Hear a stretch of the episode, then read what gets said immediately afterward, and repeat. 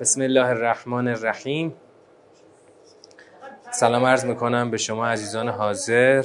امشب در دوازدهمین جلسه از ترم چهار می‌خوایم ایشالله کم کم وارد سوره ممتحنه بشیم. یه باقی مانده ای از بحث هشت سوره هشت باقی مونده اونو می‌خوام بگم و بعد وارد سوره ممتحنه بشم. سوره هشت رو که با هم خوندیم همه بحث ها رو در دو سیاق جنبندی کردیم. جنبندی کل سوره هم گفتیم و به پایان رسوندیم. فقط یه گوشه ای از بحث ها باقی مونده بود. شروعش با اخراج کافران اهل کتاب بود و خدا اونها رو به مجازات پیمان شکنی که کردن خدا بی سرپناهی رو براشون حکم کرد. بعد یه سری اموال به جا موند. این اموال یک موارد مصرف مشخصی داشت. خب این موارد مصرف توی این قسمت سمت چپ اومده بود. خب؟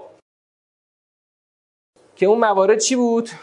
لله لرسول لذل قربا بعد که بعدش یتاما مساکین و ابن سبیل و بعدش هم فلسفهش بود که فلسفهش چی بود؟ که به عنوان در واقع یک دری چرخه بسته ای قرار نگیره ثروت ها و به جریان در بیاد و توازن ثروت برقرار بشه. یکی از موارد لزل قرباست چرا زل قربا اینجا مشمول فیع شدند؟ زل قربا چه ویژگی دارند که باید مشمول فیع بشن؟ و عوضش از چی بهرمند نیستن؟ از زکات بهرمند نیستن خب این چیه علتش؟ چرا این زل قربا یعنی خشاوندان پیامبر اکرم جدا شدند؟ چه دلیلی داره خدا اینها رو یه حکمی رو در واقع یک حکم ویژه ای رو اینا بار بکنه؟ اینا رو از زکات من ولی از فی بهرمند بکنه؟ چی به ذهنتون می‌رسه؟ آیا آیا فامیل بازیه؟ سوالی که خیلی جوابی که ابتدا تو ذهن آدما ممکنه بیاد که فامیل بازیه دیگه. خدا خواسته به فامیلای پیغمبر حال بده. اینه واقعا. چه جوابی به ذهنتون می‌رسه؟ ما در قرآن یه چیزی رو مطمئنیم. در هیچ جای قرآن. با قاطعیت در هیچ جای قرآن.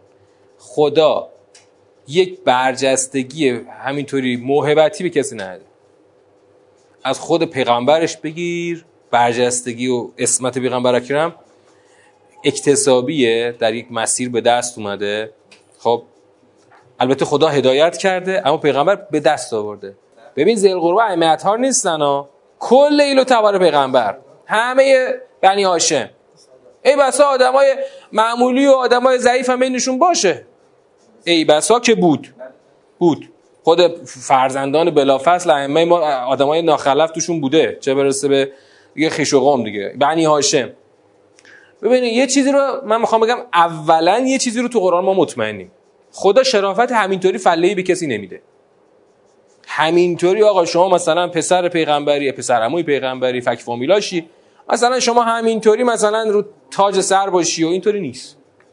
هیچ کسی اصلا هیچ مقامی بدون تلاش بدون کار بدون زحمت اصلا نداریم همچین چیزی. چرا پس باید اینجا جدا بشن فی مالی که بدون جنگ به دست بیاد. همین. هیچ تعریف اضافه دیگه نداره. خدایی که از موارد فی و زل قربای پیغمبر مشخص کرده. ببینید پس اگر ما مطمئن هستیم که خدا در قرآن به صورت فلهی و کیلویی و رفاقتی و فامیلی و اینا به کسی هیچ موهبتی نمیده. هیچ شرافتی نمیده. هیچ جایگاه خاصی نمیده. پس زل قربا باید یه ویژگی دیگه ای داشته باشه که یه اهمیتی پیدا کرده. اهمیت صرفا. این اهمیت خدا دست پیغمبر رو باز گذاشته که به خاطر اهمیت این گروه مثلا فامیلای پیغمبر اینا چی باشن؟ اینا یک بهرهمندی از یه قسمتی از فی داشته باشن. عوضش از زکات بهرهمندی نداشته باشن. ببین تو کلا یه چیز دیگه هم به عنوان مبنا باید اضافه کنیم. کلا تو قرآن حرف حرف همینطوری نداریم. بی دلیل نداریم. همینطوری خدا بگه من می‌خوام بگم اینطوری شما هم قبول کنید. اصلا نداریم اینطوری. تا حالا که نداشتیم بعد از این هم نخواهیم داشت. فامیلای پیغمبر فقط یه ویژگی پیدا می‌کنن. ویژگیشون چیه؟ ویژگیشون اینه که چون به پیغمبر اکرم انتصاب دارن هر مسئله مشکل یا بحرانی پیش بیاد حتما آسیبش به پیغمبر اکرم می‌رسه. تو سوره تحریم یادتونه؟ همسران پیغمبر چه بلبشویی رو انداخته بودن اونجا؟ بود این سوره تحریم رو؟ بلبشویی که همسران پیغمبر رو انداخته بودن کل زیربناش چی بود؟ اینکه ما همسران پیغمبریم دیگه. یعنی صرفا بر اساس همسر پیغمبر بودن برای خودشون یه جایگاه درست کرده بودن که ما خلاصه همسر شخص اول مملکتی. ببین خود حضرت امام هیچ وقت همچین چیزی رو در تاریخ حیاتشون ما ندیدیم نه قبل انقلاب نه بعد انقلاب. تا وقتی همسر امام در قید حیات بودن اصلا کسی فقط اسمش رو می‌دونستیم که بانو سقفی بعدم که از دنیا رفتن فقط اونجا کنار امام میشون دفن شدن و همین. ببین ما از اون سوره تحریم رو دیدیم. از این می‌بینیم که رهبر انقلاب و خود رهبر انقلاب هم همینطور. خود رهبر انقلاب هیچ کجا ما همسرشون ندیدیم. هیچ کجا ندیدیم. از امام همینطور هیچ کجا حضور همسر رو ندیدیم. البته تو این اخیرا تو این مسئولین دهه های اخیر از این رفتارها دیدیم. ولی چرا تو قرآن هم نداریم؟ برای اینکه اصلا همسر بودن جایگاهی نیست. اما می‌تونه مثل سوره تحریم دیدیم که می‌تونه یه بلوشویی را بندازه که کل آبروی پیغمبر رو در خطر بذاره. پس باید اصلا چیزش هم شدیدتر باشه احکامش هم شدیدتر باشه و همطور هم می‌بینیم که تو سوره احزاب خدا احکام شدیدتری وضع کرد حالا اونا که زنان بودن اما کلا خیشاوندان چطور؟ آقا خیش قوم پیغمبر اکرم اینا به خاطر انتصابشون اگر یه بحرانی براشون پیش بیاد این بحران مستقیم می‌تونه شخصیت و جایگاه رهبر رو تحت شعا قرار بده. تو خود تاریخ انقلاب بارها اینو داشتیم. مثل اون نوه امام پسر مرحوم مصطفی سید حسین خمینی. اول انقلاب بلبشو رو انداخت. یه اقدام مسلحانه کرد تو مشهد قائله رو انداخت که امام گفت میرید کت بسته میگیریدش میارید. رفتن کت بسته آوردنش و خلاصه امام بهش گفت که بشین سر جات. تکون نخور حق هیچ اظهار نظری تا آخر عمرت نداری. اولا بی سر و صدا بی به گمنام داره زندگیشو می‌کنه. خب؟ در حالی که بلبشوی رو انداخته بود بدتر از اونشو دیگران رو انداخته بودن. چرا مال ایشون مهم بود؟ آقا نوه خود رهبر علیه حکومت شوریده. چقدر می‌تونه مسئله ساز باشه؟ خیلی خیلی زیاد. ما الان حالا مثال های دیگه هم زیاده. مثلا, مثلا اون زمان دهه هفتاد پسر آقای رضایی مثلا رفت جذب جریان های ضد انقلاب و اینا شد و خلاصه آخرش هم به قتل رسید. بعد چقدر این می‌تونست دردسر؟ فقط پسر یه سردار جنگ ما بود. مثلا همین الان برای دختر سردار سلیمانی مثلا چیزای علکی درست می‌کنن که بخوان از خراب کردن شخصیت ایشون مثلا شخصیت سردار سلیمانی رو خراب کنن که خب البته نتونستن. پس همین انتصاب ها می‌تونه درد سرساز باشه. انتصاب ها هم تو خود سوره تحریم هم دیدیم که درد سرساز شد. اینجا هم کلا کلا تو قرآن خدا هوای این زل قربا رو داره از این جهت که پیغمبر بتونه اینها رو از جهت تأمین مالی یه ردیف بودجه اختصاصی براشون داشته باشه که اینا چی نشن؟ اینها بحران ساز نشه برای رهبر جامعه. این خیلی فلسفهش خیلی روشن هم هستش. که نمونهاش در خود قرآن هست و سیره اهل بیت هم همینطوره. بعد و اما مثلا شاید کسی بیاد بگه آقا پس چرا حضرت علی با برادرش اون کارو کرد؟ حضرت علی علیه السلام مگه با عقیل که تنگ دست بود اون کارو نکرد؟ ها؟ من می‌تونم یه جواب براش پیدا بکنم. چرا حضرت علی به عقیل خلاصه یه خورده یه بهرهمندی نداد که چی نشه دلگیر نشه. برادرش بود دیگه. عقیل برادرش بود. من میگم که اینجا امام زنده حاضره. امام زنده که اونجا الان حضرت علی علیه السلام هست تشخیص داده.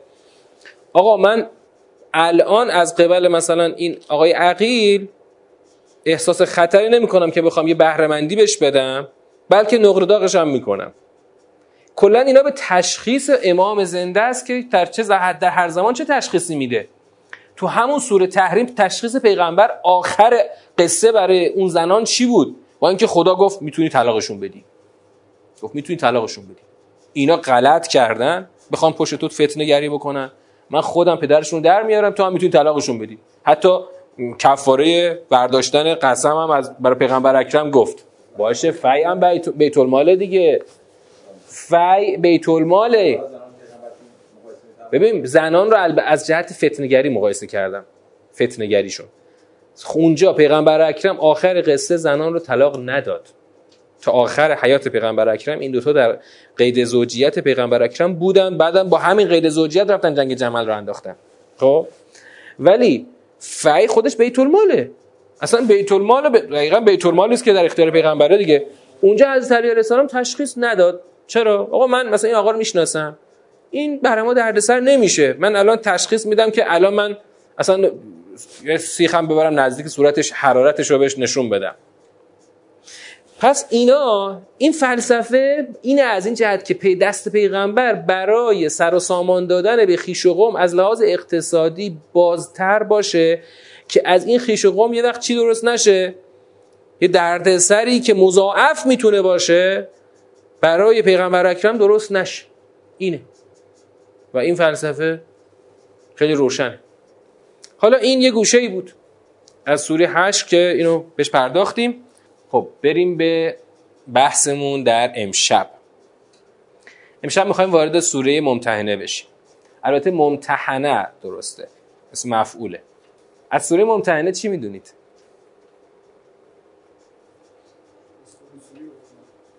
نه محتوایی. اینجا تو که کلاس تدبره. من می‌تونم روایت این روایت رو می‌تونم بگم. ها؟ خب من روایت رو بگم دیگه. اینجا چون کلاس ما نه رسانه ای داریم نه اینجا قرار بوق و کرنا رو بندازیم. آقا لا خیر فی قرائت لیس فیها تدبر. چرا؟ چون قرائت که درش تدبر نباشه در اون معنای قرائت اصلا قرائت نیست. قرائت یعنی خواندن. این بچه که تازه الف به پته یاد می‌گیرن. من الان با پسر کوچیکم دارم توی خواندن ضعف داره. دارم باش کار می‌کنم تا وقتی این کلمات رو می‌خونه تو ذهنش یه جمله شکل بگیره. اینو به صورت جمله بخونه. چون اگه اینو به صورت جمله نخونه نه خودش می‌فهمه نه می‌تونه جمله رو درست بخونه. نه خودش می‌فهمه چی داره می‌خونه نه می‌تونه برای دیگران درست بخونه. خواندن حداقل خواندن کی صدق پیدا می‌کنه؟ که شما از محتوا چیزی بفهمید و این از محتوا کی چیزی می‌تونید بفهمید وقتی که تدبر داشته باشید. حداقل تدبرم رو چه قسمتیه؟ حداقل تدبر. روی جمله است. روی جمله است.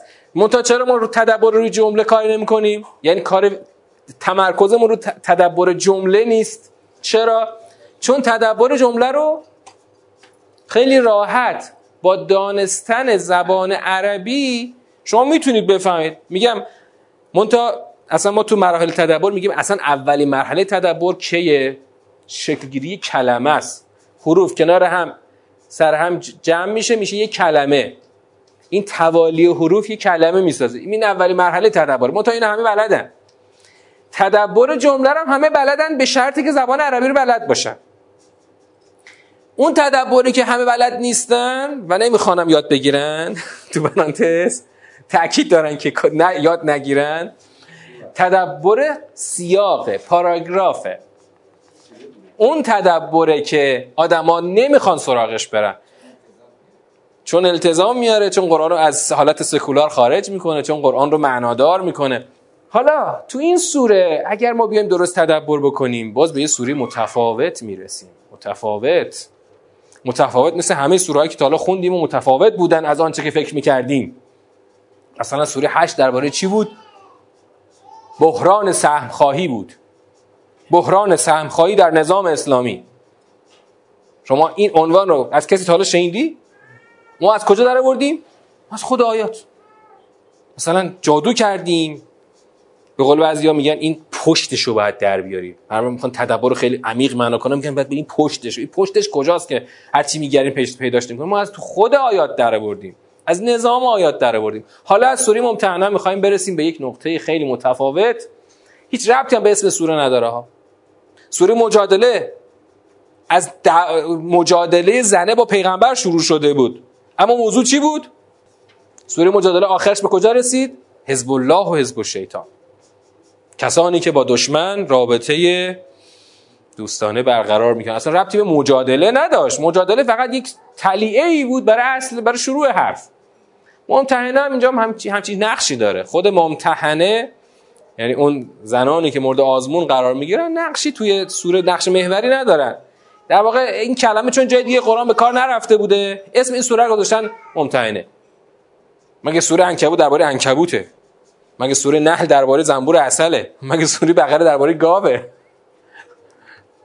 یکی می‌خواست از اصل تعریف کنه گفت اصل اینقدر مهمه که خدا یک سوره رو در قرآن بهش اختصاص داده. بابا سوره نه مگه سوره تین درباره تینه؟ سوره تین و زیتون مثلا خدا می‌خواد از تین و زیتون صحبت کنه. این سوره همش هم اینطوره یعنی همه اینها اسم است که خیلی وقتا ما فکر کنیم آره مثلا این اسمای ربطی محتوا نه اسما رو اتفاقا پیغمبر که نذاشته اسما رو مردم همینطوری به مرور زمان. آره نه اسما نه وحیانی نیست. اسم ها هیچ کدوم وحیانی نیست. اصلا سوره اسم وحیانی نداره. سوره های قرآن اسم وحیانی نداره. خدا گفته این سوره رو شروع می‌کنم پیغمبرم گوش بده. بسم الله الرحمن الرحیم. پیغمبر رفته این سوره رو برای مردم گفته. مردم گفتن کدوم سوره؟ ها اون سوره که مثلا توش کلمه ممتحنه اومده. اینطوری شده وگرنه خدا که نگفته شروع می‌کنم سوره ممتحنه را. بسم الله الرحمن الرحیم. سوره ممتحنه. خب الان می‌خوایم دور اول شروع کنیم. خب الان فقط دور اول. تو دور اول ما اول آیات رو می‌خونیم و معنا می‌کنیم تا ببینیم که سوره چند بند داره. بسم الله الرحمن الرحیم. به اسم الله رحمت گستر رحماور. یا ایو الذین آمنو. سوره با خطاب آغاز میشه. لا تتخذوا عدوی و عدوکم اولیاء. در واقع خطابی است که بلافاصله با یک امره. سوره با امر داره آغاز میشه. منتها امری خاص به مؤمنان. ای کسانی که ایمان آورده دشمن من و دشمن خودتان را سرپرست اتخاذ نکنید. اولیا رو چی معنا کردیم؟ سرپرست. سرپرست. شاید کسی مثلا یه اهل سنتی بگه چی شد آقا؟ از کجا این معنا رو آوردین اینو رو اعتقادات شیعی خودتون معنا کردین؟ هرگز. اینطور نیست. من چجوری معنا کردیم؟ چجوری روی اولیا نوشتیم سرپرست؟ ها؟ می‌دونید؟ ما اینو آیا از اعتقادات شیعگیمون استفاده کردیم نوشتیم اولیا رو نوشتیم سرپرست؟ نه. سوره مجادله توضیحشو دادم. یادتونه توضیحشو؟ اصلا ولایت ولایت تو لغت عربی معناش چیه؟ ولایت دوستی است که منجر به سرپرستی میشه. و در قرآن که خود قرآن ما مدعی هستیم که قرآن چی هست؟ قرآن خودش اصل عربیه. خدا در قرآن عربی رو اصلا یک ارتقایی داده. نه اینکه قرآن تابع زبان عربی باشه. خود قرآن کلمه ولایت همه جا و همه جا به معنای سرپرسته حتی یک جا در قرآن پیدا نمی که کلمه ولایت و مشتقاتش به معنای چی باشه؟ دوستی صرف باشه. اصلا دوستی هست دوستی است که حتما به سرپرستی منجر میشه. حالا این از باب لغت الان گفتم ها به من هنوز از آیات استفاده نکردم. اما الان تو خود سیر خواهیم دید که وقتی خدا اینجا کلمه اولیا را آورده منظورش دقیقا سرپرستی است. لا تتخذوا عدوی و عدوکم اولیا تلقون الیهم بالموده القای دوستی به آنان می‌کنید. یعنی این عبارت انگار یه جور تعریف چیه؟ معنای چیه؟ معنای همون اتخاذ ولی هست. تتخذو اولیا. تلقون الیهم بالمود القای مودت می‌کنید. در واقع این جمله خبری اومده ها. یه جور که توش بذار. که القای مودت دارید می‌کنید. به آنها القای مودت به کیا؟ به دشمنان من. دشمنان خودتون القای مودت می‌کنید. مودت یادتون چی معنی که تو سوری مجادله؟ دوستیه. گفتیم دوستی چی؟ دوستی موثر. دوستی عملی. دوستی که توش یه نتیجه ای باشه. ببین مثلا شما با بقال سرکوچه ممکنه دوست باشی. ولی این مود القای مودت نیست. مودت دوستی موثره. دوستی که منجر به یه رابطه ای باشه منجر به یه نتیجه ای باشه. تلقون الیهم بالموده وقد کفرو به ما جاءکم من الحق. این وقد کفرو جمله چیه؟ اونایی که با عربی آشنا هستید؟ جمله حالیه است. در حالی که به آنچه از حق بر شما آمده کفر ورزیدند. چرا اول سوره خدا می‌خواد که این عدوی و عدوکم رو دقیق تر معنا بکنه؟ این که مشخصه عدوی و عدوکم. اما خدا می‌خواد بگه بابا جان این که من دارم میگم دشمنان من و دشمنان شما می‌دونید کیا رو دارم میگم؟ همونایی که کافرند به آنچه که بر شما نازل شده. به آن حقی که بر شما نازل شده اینا کافرن. وقتی خدا روی این عناوین و تعاریف خدا تاکید می‌کنه خدا داره چی کار می‌کنه؟ خط کشی ها رو محکمتر می‌کنه. خط بابا کافر دشمن من و دشمن خودت کافره قبول نداره به اون حقی که به شما نازل شده. اینا رو باش کار داره خداها. این که خدا اینجا داره رو تعاریف خدا داره زوم می‌کنه همینطوری خدا نمی‌خواد که قلم فرسایی کنه که. خدا می‌خواد تعاریف رو روش تمرکز کنه با اینا کار داره. دیگه چی؟ دیگه اینا مشکلشون چیه؟ یخرجون الرسول و ایاکم. خود شما ها رو رسولتون رو اخراج کردن. ان تؤمنو بالله ربکم.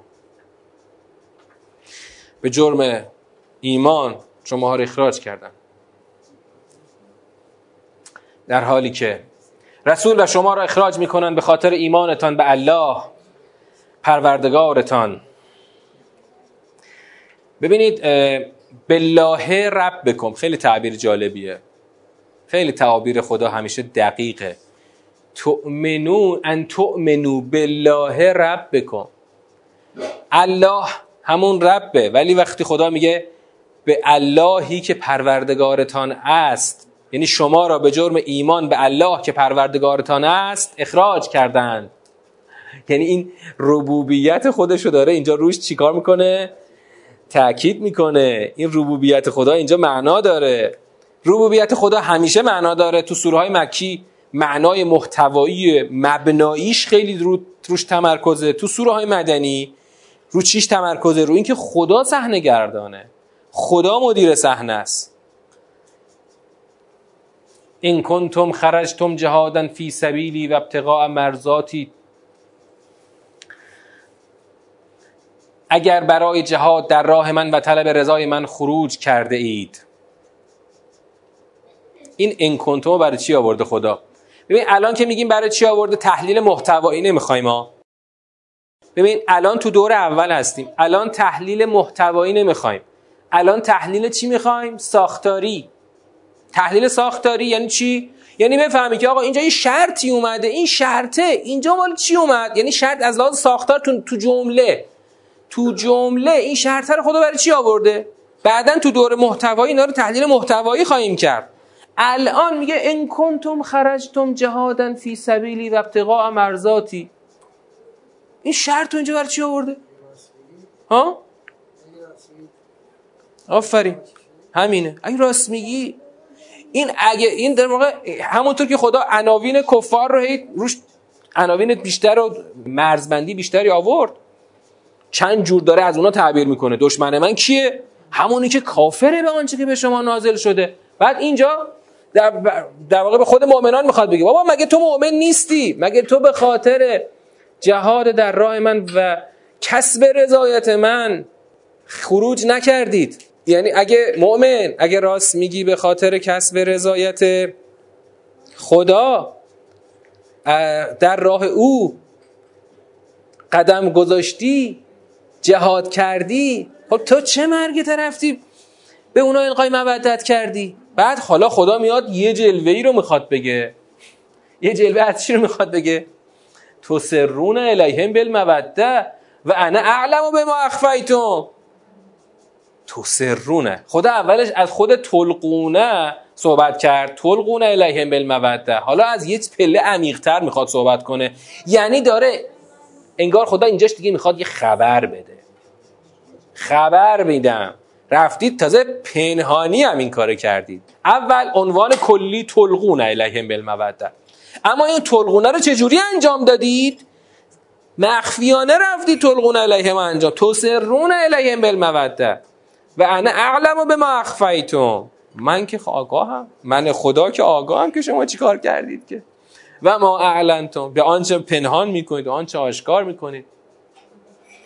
و من یفعله منکم. فقط زل سوا السبیل. دیگه خدا انگار می‌خواد تیر خلاص بزنه به این مؤمنان منحرف. هر کسی این غلط رو کرد حتما یک راه اشتباهی رو رفته.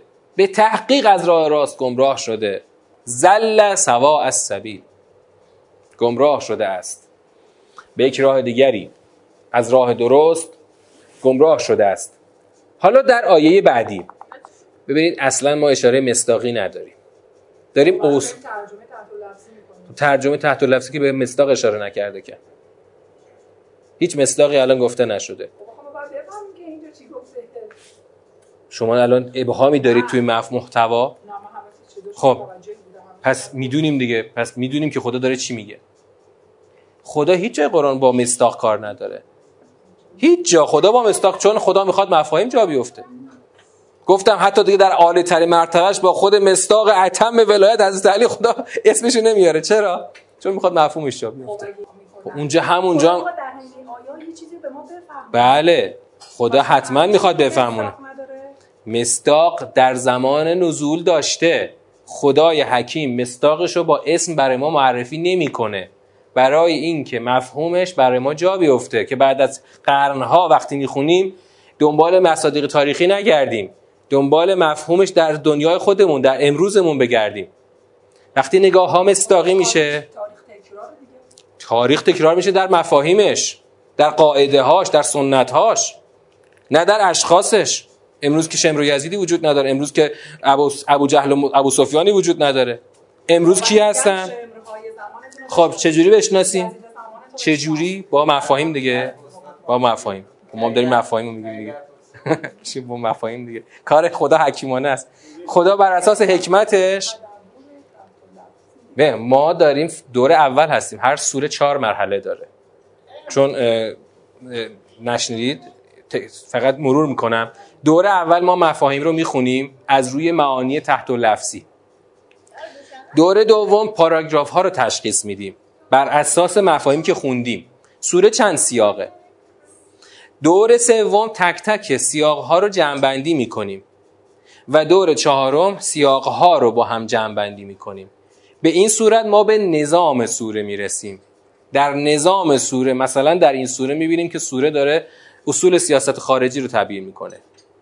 این میشه تدبر فهم مجموعی فهم نظاممند. اصلا شما هر چقدر رو مستاق زوم کنید من می‌خوام در صد تا پله رو یکی بکنم بگم که نگاه مستقی به قرآن منجر به سکولاریسم در قرآن میشه. قطعا.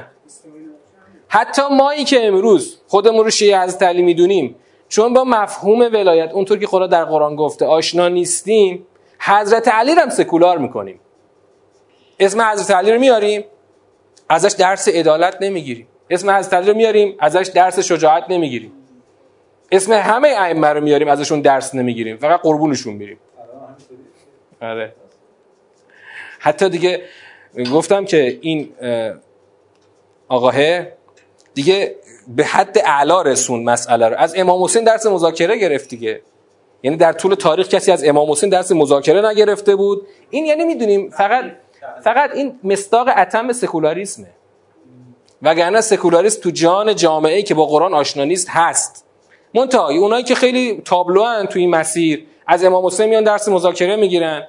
اونایی که تابلو نیستن امام حسین رو درس مذاکره ممکنه نگیرن ولی ازش درس زندگی هم نمی‌گیرن. اصلا درسی نمی‌گیرن. خودتون جواب سوال چی می‌دید؟ آیا از اول کافر بودن یا بعدا کافر شدن؟ از کجا؟ از کجا؟ اتفاقا جواب منفیه. اتفاقا جواب منفیه. ببینید اتفاقا چرا جواب منفیه؟ برای اینکه ببینید در قرآن همه چی فرایند داره. همه چی یه مسیر داره. کافر شدن یا مؤمن شدن مسیر داره. ای بسا یه کافری در یه فرایندی به ایمان برسه و بسیار ای بسا که بسیار مؤمنانی مؤمنینی در یه مسیر به کفر برسن. تو سوره 8 دیدین کافران سوره 8 الان شما سوره 8 رو چند جلسه شو بودید؟ از 5 تا 6 5 جلسه بود. چند تاشو بودید؟ همین سوالا در مورد سوره 8 من بپرسم. کافران سوره 8 در چه مسیری کافر شدن؟ اولش که رفتن اون کلنگا رو زدن به خونه یهودیا؟ اصلا مشکلی نداشتن. بعد که پیغمبر اکرم از سهمشون اونا رو محروم کرد. گفت اه نمیشه که سهم ما چی میشه؟ علم بلند کردن. حالا می‌خوام به شما بگم. بله. بله. اصلا سوره منافقون خواهی می‌رسید. سوره های بعدی تو همین ترم می‌رسیم. تو سوره منافقون خدا به سراحت میگه اولش. ذالک به انهم. آمنو ثم کفرو همون آیات دوم سوم سوره منافقونه. ایمان آوردن. واقعا ایمان آوردن. خدا نمیگه ایمانشون دروغ بود. سپس کافر شد دیگه اون سوره منافقون می‌رسیم ان با تصریح. بیایم بقیهش ادامه آیه دو.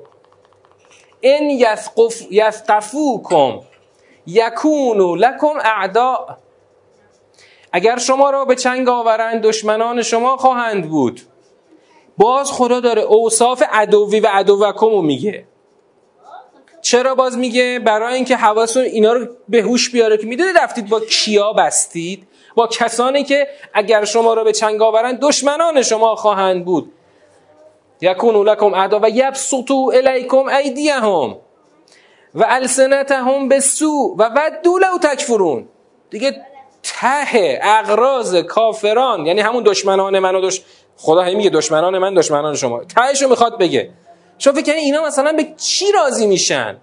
اینا راضی نمیشن که اگه تازه اگر شما رو به چنگ آورن که دشمنان شما. اگر که و دستهایشان و زبانهایشان را به بدی به سوی شما میگوشایند هم دست هم زبان. به بدی به سوی شما. دیگه چی؟ تا شما رو کافر نکنن دست از سر شما بر نمیدارن. تا شما رو کافر نکنن دست از سر شما بر همین آیاتو همین آیات هنوز تدبرش به جای خودش. همین آیاتو کسی خوب بفهمه. از القای مودت به دشمنان خدا باید کوتاه بیاد. نباید این کار غلط رو تکرار کنه. چون که اگر او ایمانی داره اگر تو ایمانی داری و او ایمان نداره اصلا القای مودت تو رو تا کجا می‌بره؟ تا اونجا می‌بره که تا تو رو مثل خودش نکنه دست سرت ور نداره. و حالا تو دور مفهومی با اینا بیشتر کار داریم؟ تو دور مفهومی بیشتر کار داریم. آیه سوم خداوند میاد یه سری مثل آیه مثل سوره مجادله. اونجا گفت که آقا چه رفتید مثلا با این حزب و شیطان اینا رابطه برقرار کردید؟ اگه هر که هرچند که به من پسرت باشه برادرت باشه بابات باشه اینجا هم خدا می‌خواد یه همچین چیزی رو بگه. و مثلا مگه رابطه رابطه خیش و قومی مگه اینجا باید منشه اثر باشه؟ چقدر شما اشتباه دارید فکر می‌کنید؟ لن تنفعکم ارحامکم ولا اولادکم یوم القیامه. ارحام و اولاد روز قیامت به درد شما نمی‌خورن. تو این فضا یعنی چی؟ یعنی همینایی که رفتید بهشون القای مودت کردین اگه ارحام و اولادم باشن در آن روز به داد شما نمی‌رسن. یفصل بینکم والله به ما تعملون بسیر یفصل بینکم فصل جدایی. خدا بین شما جدایی میندازه. فکر کردی مثلا ارحام اولاد اونجا به داد کسی می‌رسه. خدا به هر کاری که بکنید بسیر است بیناست. از اینجا خدا می‌خواد یه دفعه یک ارجایی به حضرت ابراهیم بزنه. اگه تو سینما بشه میگیم فلاش بک می‌خواد بزنه به حضرت ابراهیم. قد کانت لکم اسوتون حسنتون فی ابراهیم. لکم اسوتون قد کانت لکم اسوتون حسنتون در چی؟ در اینکه روابط خیش و قومی چشم او رو نبست که از حقیقت دور بشه. البته همه اینا در زیل مفهوم اصلی که آقا بر چی رفتید؟ رابطه برقرار کردید. به یقین. لکم اسوتون حسنتون فی ابراهیم برای شما در ابراهیم و کسانی که همراه او بودند. و لذین معهو یک اسوه حسنی هست. که کجا از قالو لقومهم انا برعاء منکم؟ همون وقتی که به قومشان گفتن قطعا ما نسبت به شما و آنچه غیر, غیر از الله عبادت می‌کنید بری هستیم. ما بری هستیم. ببین اعلام جدایی محض. ما بری هستیم از از خودتون و مما تعبدون من دون الله. هر آنچه که غیر خدا دارید میپرستید. کفر نابکن. ما به شما کفر ورزیدیم. و بدا بیننا و بینکم العداوت و البغضاء ابدا حتی تؤمنوا بالله. اینقدر کلمات یعنی خطکشی ها اینقدر شدید و غلیزه ما اون زمان رو ندیدیم ولی از همین خطکشی های غلیظ و شدیدی که خدا داره برای ما تعریف می‌کنه می‌فهمیم که هم اینا چقدر محکم و ثابت قدم بودن هم دشمنانشون چقدر سرسخت بودن. بدا بیننا و بینکم عداوت و البغضا آقا اداوت و بغضا ببین دشمنی و کینه. اونم ابدی. تا کی؟ بین ما و شما برقرار خواهد بود. تا کی؟ تا شما مؤمن بشید. تا شما آدم بشید. حتی تؤمنو بالله وحده الا قول ابراهیم لابیه تا اینکه به الله یگانه ایمان بیاره جز الا قول ابراهیم رو در دور معنایی خیلی باش کار داریم. خوب دقت بکنید. اول از لحاظ ساختاری دقت بکنید. یه سوالی اینجا نهفته است خوب به اول آیات رو که می‌خونم به سوالش خوب دقت بکنید تا به جواب درست برسیم. الا قول ابراهیم لابیه لاستغفرن لک و ما املک لک من الله من شیء. خدا از این سیره حضرت ابراهیم و یاران حضرت ابراهیم می‌خواد یه چیزی رو چیکار کنه؟ جدا کنه. باید به سوال دقت کنید. سوال اینه. سوال چیه؟ خدا چی رو داره جدا می‌کنه؟ یعنی مستثنا من چیه؟ این سواله. روش فکر کنید. ما اینو الان فقط سوالش رو مطرح می‌کنیم. جلسه بعد جوابش رو می... از اول از شما می‌پرسیم. نه نه نه. باید اول اصل موضوع رو جا, جا بندازید تو ذهنتون. بعد ببینید خدا داره چی کدوم سیره حضرت ابراهیم رو از چی داره جدا می‌کنه؟ الا قول ابراهیم لابیه لاستغفرن لک و ما املک لک من الله. با این جملات باید خیلی با دقت توجه کنید که دقیقا حضرت ابراهیم داره به اون اب به اون اب چی میگه؟ به پدرخواندهش که قطعا برای تو طلب مغفرت خواهم کرد و من مالک هیچ چیز از طرف الله برای تو نیستم. کدوم سوره؟ سوره جن بند دوم سوره جن که اونجا پیغمبر با تاکید گفت چی؟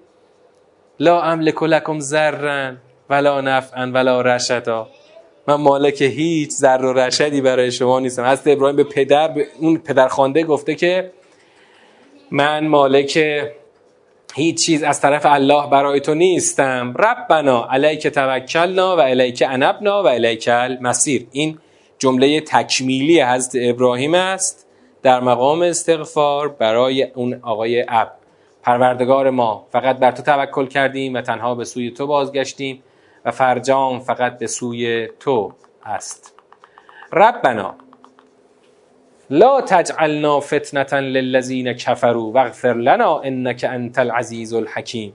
این آیه رو احتمالا تو قنوت ها خونده باشیم که خدایا ما رو چیکار نکن؟ ما رو آزمایش برای کسانی که کفر ورزیدن قرار مده. و ما را مغفرت کن. پروردگار ما قطعا تو تنها تو عزتمند حکیم هستی. انک انت العزیز الحکیم اون انک انت انحصار ایجاد می‌کنه. حالا ببین ما انشالله این قسمت رو تدبرش رو که کامل بکنیم می‌فهمیم که این آی این دعای حضرت ابراهیم که ما رو مایه آزمایش کافران قرار نده دقیقا یعنی چی؟ یعنی ما از خدا می‌خوایم که ما رو تو چه ورطه‌ای نندازه؟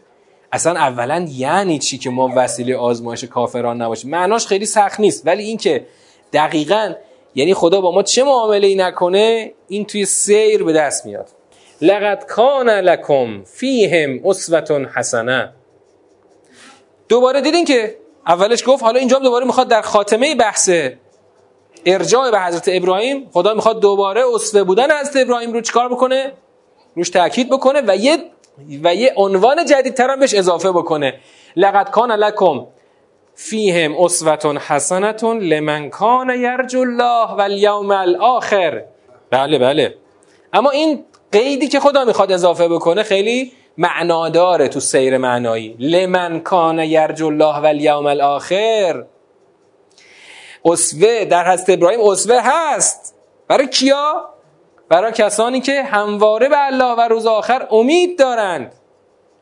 و من یتول فان الله هو الغنی الحمید. و هر کس که روی گرداند و روی برتابد پس قطعا الله همون غنی ستوده است. ببین اینجا این جمله خیلی معنا داره ها. خیلی معنا داره که خدا داره میگه بابا در حضرت ابراهیم برای شما اسوه هست. برای هر کسی که آرزومند و امیدوار به روز دیگر باشد به خود خدا و روز دیگر امید داشته باشد. ولی بدونید ان الله هر کس که روی گردانه هول خدا هول غنی الحمید است. یعنی خدا داره میگه من که نیازی به شما ندارم من بی نیاز مطلقم.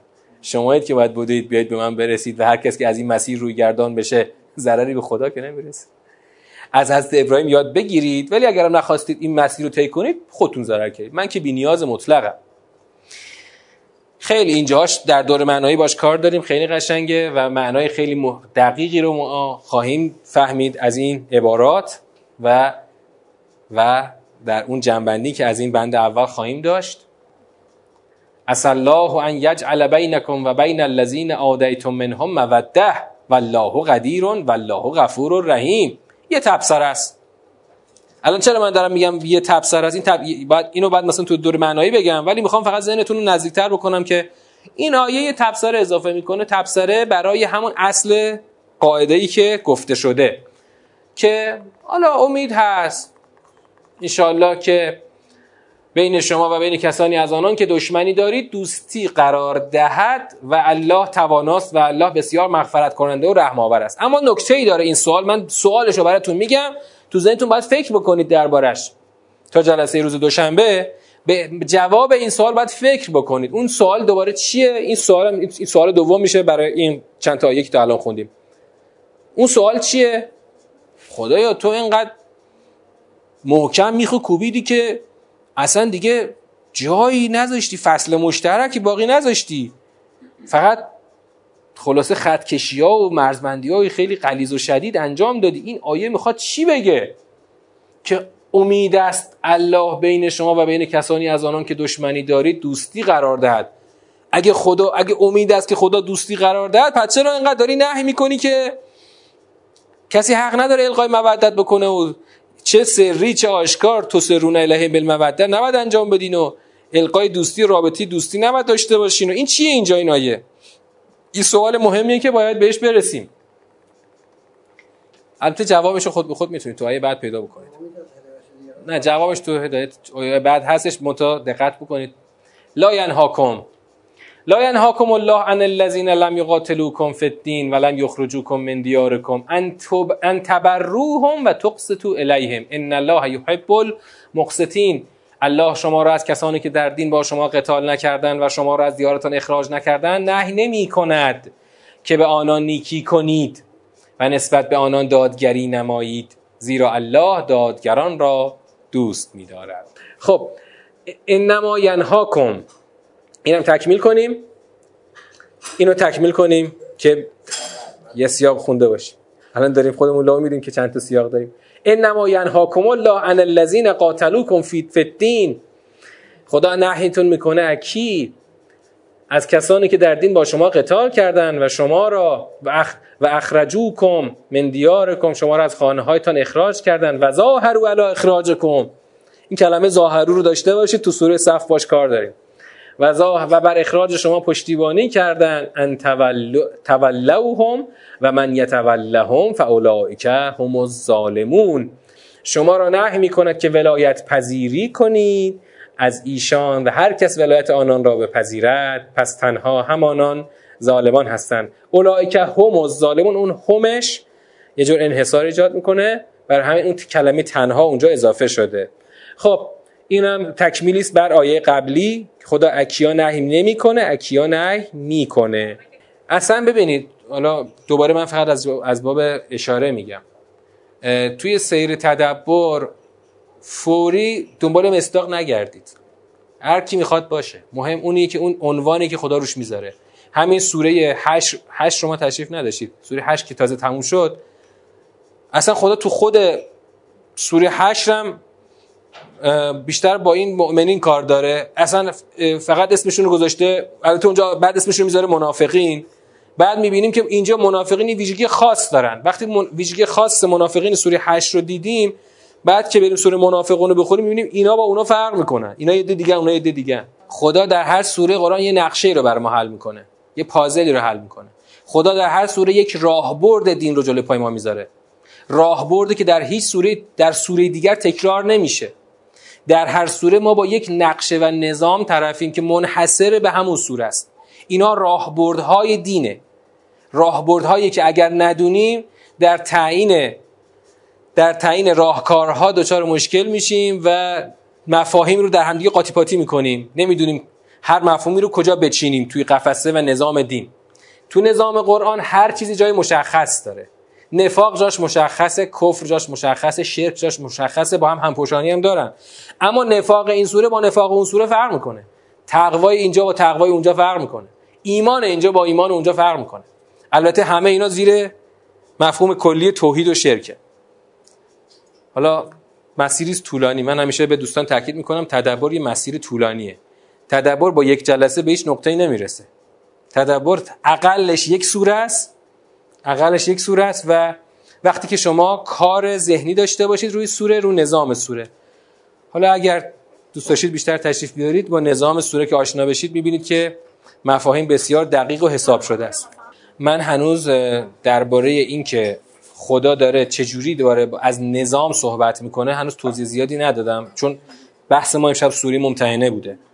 ما توی جلسه اول ترم یعنی اول ترم یک درباره مفهوم تدبر یه بحثایی رو گفتیم. هر تو هر جلسه هم یه گوشهش رو دوباره پرداختیم. اما الان فقط اجمالا اگه بخوام بگم تدبر از جنس کشفه. کشف نظام دینه. این نظام آنچه که ما الان داریم به طور رایج از نظام اصلا تقریبا ما نظام دقیقی نداریم از دین. منهای قرآن. منهای قرآن ما آنچه که از دین داریم گزاره های گسسته است. و واجد یک نظام نیست. مثلا اگه از ما بپرسن مثال سادهش بحث ولایته. البته مثال سختش هم باز بحث ولایته. نه ولی چون ما خیلی دم دستیش کردیم این مثال راحت میشه پرسید. مثلا از ما بپرسن که ولایت یعنی چی؟ ما در تعریف ولایت معمولا میایم مثلا از یه روایتی کمک می‌گیریم بعد ولایت رو می‌خوایم توی قالب یه سری توصیفات معنا کنیم. نه در قالب تعریف. و اون در قالب مفهومی خودش. خدا تو قرآن ولایت رو در یک سیر معنا می‌کنه. در یک سیر بسیار طولانی و بسیار سخت. سیری که خدا برای ولایت ترسیم می‌کنه در قرآن با آنچه که در ذهن ما از از مفهوم ولایت تقریبا تومای نو قرون فرق می‌کنه.